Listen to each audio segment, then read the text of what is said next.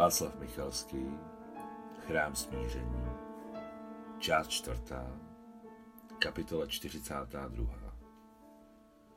Déšť přestal, nebe se vyčistilo a měsíc úplňku zářící agresivním žluto-oranžovým světlem s kovým odleskem se spal do okénka Adamovy místnosti. Malinké jednoduché okénko s ventilačkou na koženém řemínku, tak zašpiněné po tolika letech, že měsíční svit jakoby po něm stékal na podlahu. Na okně byl květovaný závěs, ale měsíc byl na jeho povrch svým satanským mrtvolným světlem a nedalo se před ním nikam schovat. Toto zneklidňující, duši stísnující světlo se tlačilo i skrz zavřená víčka. Adam ležel na zádech na úzkém železném kavalci u stěny podlouhlého pokojíku a z kobrečku z voskového plátna na stěně se na něj dívala svým jediným okem bílá labuť s růžovým zobákem a nepoměrně dlouhým krkem. Dívala se i teď, při zlověstném svitu měsíce, dívala se soustředěně, jako by mu chtěla vyklovat oči. Glafira Petrovna spala v sousední, větší místnosti. Byla při těle, ale spala tiše a nikdy nechrápala. Ať už teď spala, nebo také nemohla spát jako on, její brácha Adam nevěděl. Vypadalo to, že spala.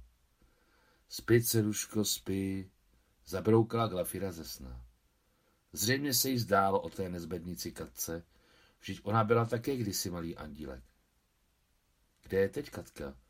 Přebírá tam někde na Sachalinu odpadky? Skla, která ještě nebyla na zimu řádně zakytovaná, zazvonila v okénku. Když budete pořádně poslouchat, uslyšíte, že zvonila často, každou chvíli. Zvonila proto, že v továrně na výrobu krmiv pracoval lis, spod kterého vylétaly do širokého promaštěného žlabu desky slisovaných pokrutin. Kolikrát Glafira říkala, zakytuj skla. A on všechno přitáhl, včera připravil kit, ale asistent lékaře Vítě ho vykolejil. Hned včera Vítě rovnou řekl, pojď ke mně dělat sanitáře, místo máme. A přitom se tak podle podíval, že se Adamovi zhoupl žaludek. Ale možná mu to tak jenom připadalo. Ne, nepřipadalo. Jít jako pomocník asistentovi lékaře Víťovi, to nemůže dobře skončit. Může dělat prakticky cokoliv, ale do otroctví Adam nepůjde. Vítě pochopil, že je lékař. Bohužel to pochopil a možná, že mu to řekl vrabec, že ho kdysi přivezli z místa, kde bývala nemocnice a Vítěvi to docvaklo. A možná, že mu práci ošetřovatele nenabídl jen tak, ale něco od něj potřeboval. Opravdu se bude muset celý život skrývat? Ale ono vlastně čím je vinen? Kontuze byla tak těžká, že kdyby se s ním nepiplali tři roky, tak by z něj byl v lepším případě blbec pokud by vůbec přežil. V nemocnici si zřejmě mysleli, že dostal přímý zásah. Hledali ho, nenašli a odjeli, protože ho měli za mrtvého. A on je vinen. Zůstal naživu, to je jeho vina. Glafira vydala falešný občanský průkaz, čímž se také podílela na jeho záchraně a teď to vypadá, že v tom také lítá. Padělání dokumentů? Hm, k tomu není co dodat. Je to stoprocentně trestný čin a vrabec je spolupachatel. Vždyť jeho fotografie jsou na občance. Kdyby nebylo Glafiry s vrabcem, kdyby nebylo Ksenie v jejím současném stavu, šel by a vzdal se a děj se vůle boží. Kdyby. Kdyby jsou chyby. Takže výsledek, kdyby se udál, by byl jen jeden. Glafíra s vrabcem jsou na prokurátora a Ksenie bude slavně vdova s malým dítětem. Za léta nemoci si Adam poprvé vzpomněl na mámu, sedící na sešity při světle zelené stolní lampy, otce s jeho polskou hrdostí a šviháckostí, kterou si ve svém držení těla a chůzi uchoval až do stáří, na to, jak si dovedně zapaloval papirosku. Mimochodem, papirosky si plnil sám speciálním strojem a na svůj tabák byl velmi pišný. Kdy to bylo? V nějakém jiném reálném životě?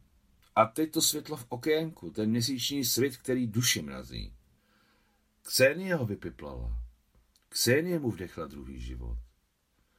Ale ukazuje se, že má ještě ženu Sašu, což se zdá, že je to doopravdy.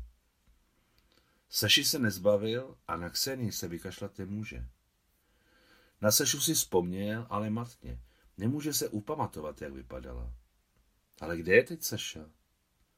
Glafira se zeptala, vyložím karty chceš? Ne, nechce. Život se tak změnil, že je lepší mnohé nevědět. Otázky, otázky, otázky, ale žádné, naprosto žádné odpovědi. A do toho ten zlověsný žluto-oranžový měsíc kovým odleskem. Měsíc, který svou gravitační silou způsobuje pohyby moří a oceánů s jejich pravidelnými přílivy a odlivy. Tato zář v okně táhne k břehu a unáší zpátky každý den miliony tun vody. Adam si najednou představil zemskou kouli vedle sebe. Představil si, jako byž byl v kosmu a viděl zemi odtamtud. Vypadalo to, že souše je na zemské kouli mnohem méně než vody a všechna voda je ovládána přitažlivostí měsíce. Tak to na světě chodí. Okolo jeho postele byl domek, okolo domku osada, okolo osady jiná města, vesnice, cesty, řeky a moře a oceány. Evropa, Asie, Afrika, obě Ameriky, Austrálie, Antarktida, Arktida. A labuť se zaměřuje růžovým zobákem přesně do oka. Bude škoda, když mu ho vyklovne. Je potřeba si promluvit s vrabcem přímo. On se kamarádí s asistentem lékaře Víťou. Promluvit si otevřeně, nic neschovávat, ale ne s glafirou, ale mezi čtyřma očima. Bude potřeba zejít vrabcovi domů, jiná cesta není.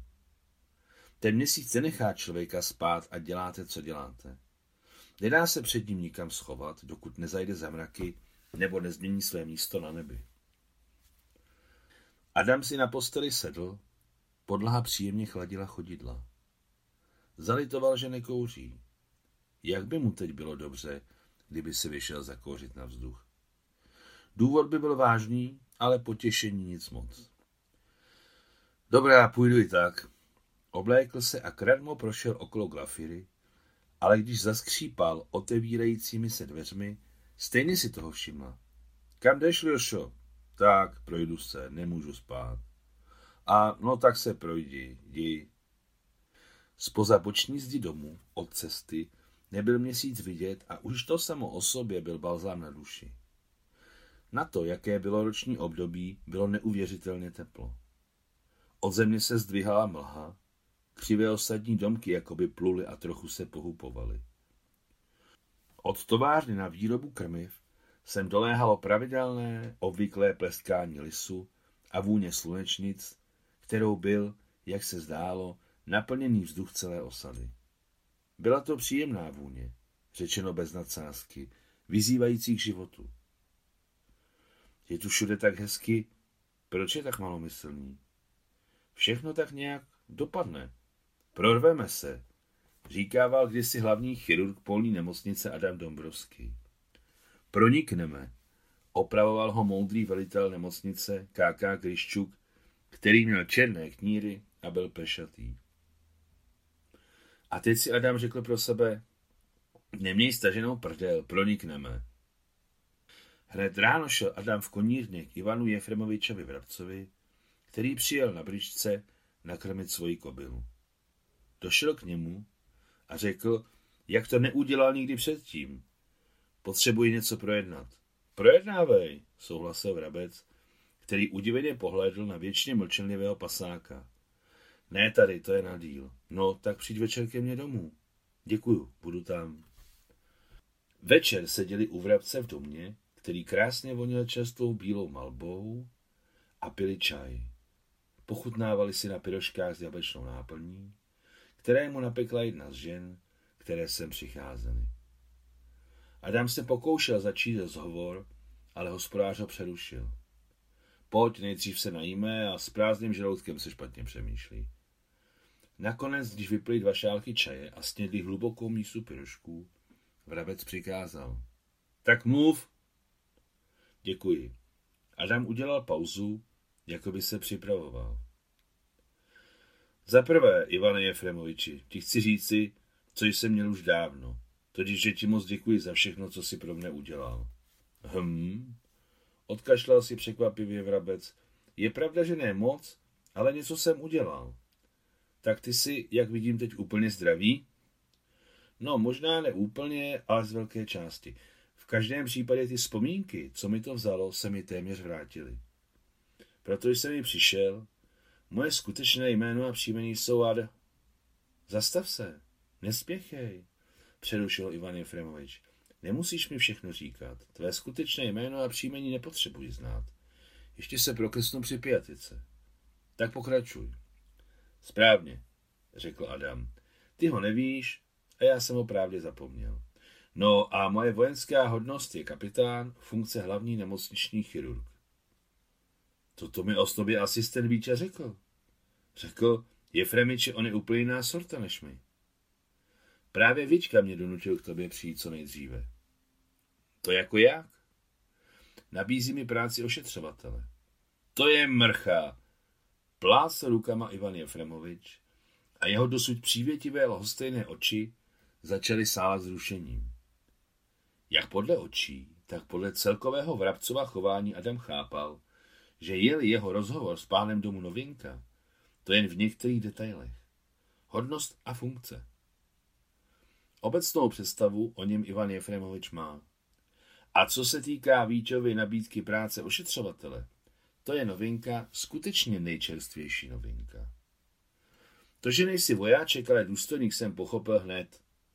Ještě jsem grafíře řekl, podívej, má ruce bez mozolů. Ty lopatku nikdy neviděli. Že patříš mezi mediky, na to také nebyly potřeba dvě vysoké školy, když jsme tě našli na místě vybombardované nemocnice. To je zajímavé. A co je to smrt? Teď mi to došlo. Ale hlavně není dnešní, to je snad jasný. Ivan Jefremovič ohrnul své již beztakten kerty, z čehož výraz jeho obličeje s vysedlými lícními kosmy na chvilku podivočel, a pak se opět usmál, jako by se nic nedělo. Ale hlavně Adam pochopil, že se trefil.